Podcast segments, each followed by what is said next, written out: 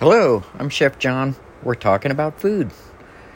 Today I'm going to tell you one of the most dangerous jobs in America is about to get a lot more dangerous. Do you know that meatpacking workers have an injury rate? It's more than twice the national average. Repetitive injuries, seven times the rate of any other private industry. It's all about the speed in which they work. Uh, hog carcasses weighing 270 pounds come at workers at a rate of 977 an hour. That's about that's about 16 per minute. Now, the FDA under President Donald Trump is working on a deal that's going to allow these lines to move faster. And responsibility for oversight on the kill lines currently it's done by the USDA Food Safety and Inspection Service primarily to make sure that the meat's good we don't get bad meat in our food supply. Now, this plan is going to privatize federal oversight of the pork plants,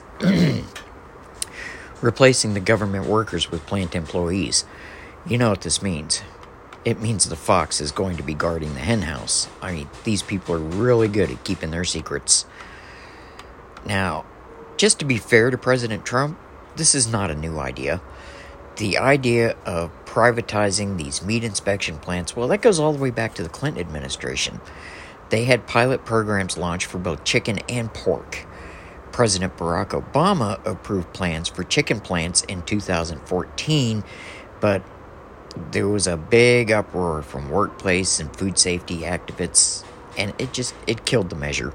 The USDA under Obama was about to finalize that hog slaughter deregulation in 2016 but you had 60 congressmen that sent a letter to Secretary Tom Vilsack urging him to just forget the whole thing.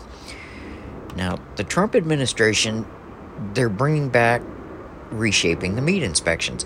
Once it finalizes the new pork inspections, plans to allow the chicken slaughterhouses from 140 birds to 175, well, they're going to look at that.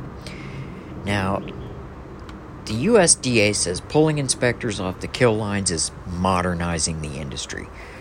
Uh, animal science, market hog production, biosecurity, veterinary medicine have all eliminated vast majority of diseases inspected for under the traditional inspections. That's what the agency claimed in a 2018 briefing. Now, what exactly does this mean? Well, there's already a USDA pilot program that has five slaughterhouses of hogs operating at higher line speeds with fewer inspectors. Now, in 2013, an audit by the USDA Inspector General found that the USDA, quote, did not provide adequate oversight of the pilot facilities over the first 15 years. In 2015, Government Accountability Project released affidavits from four USDA inspectors, federal inspectors, that worked in the pilot hog plants. Okay, this report is not a pretty sight. Uh, quote, not only are plant supervisors not trained, the employees taking over USDA's inspection duties have no idea what they're doing. Most of them come into the plant no knowledge of pathology or even the industry in general. Unquote. Second quote from the report Food safety has gone down the drain. Even though fecal contamination has increased under the program, and these companies do really good at hiding these things, USDA inspectors are encouraged not to stop the line for fecal contamination. Unquote. Now, Pat Basu, B A S U, I hope I'm saying that right, He's the chief veterinarian for the USDA Inspection Service between 2016 and 2018. He wouldn't sign off on this simply because he had concerns about safety for both consumers and the livestock. Now, the USDA sent the regulations to the Federal Register about a week after Mr. Basu left, and they were published less than a month later. Now, the USDA under President Trump first announced plans to finalize the new system in February of 2018, but they haven't made any comments on it since.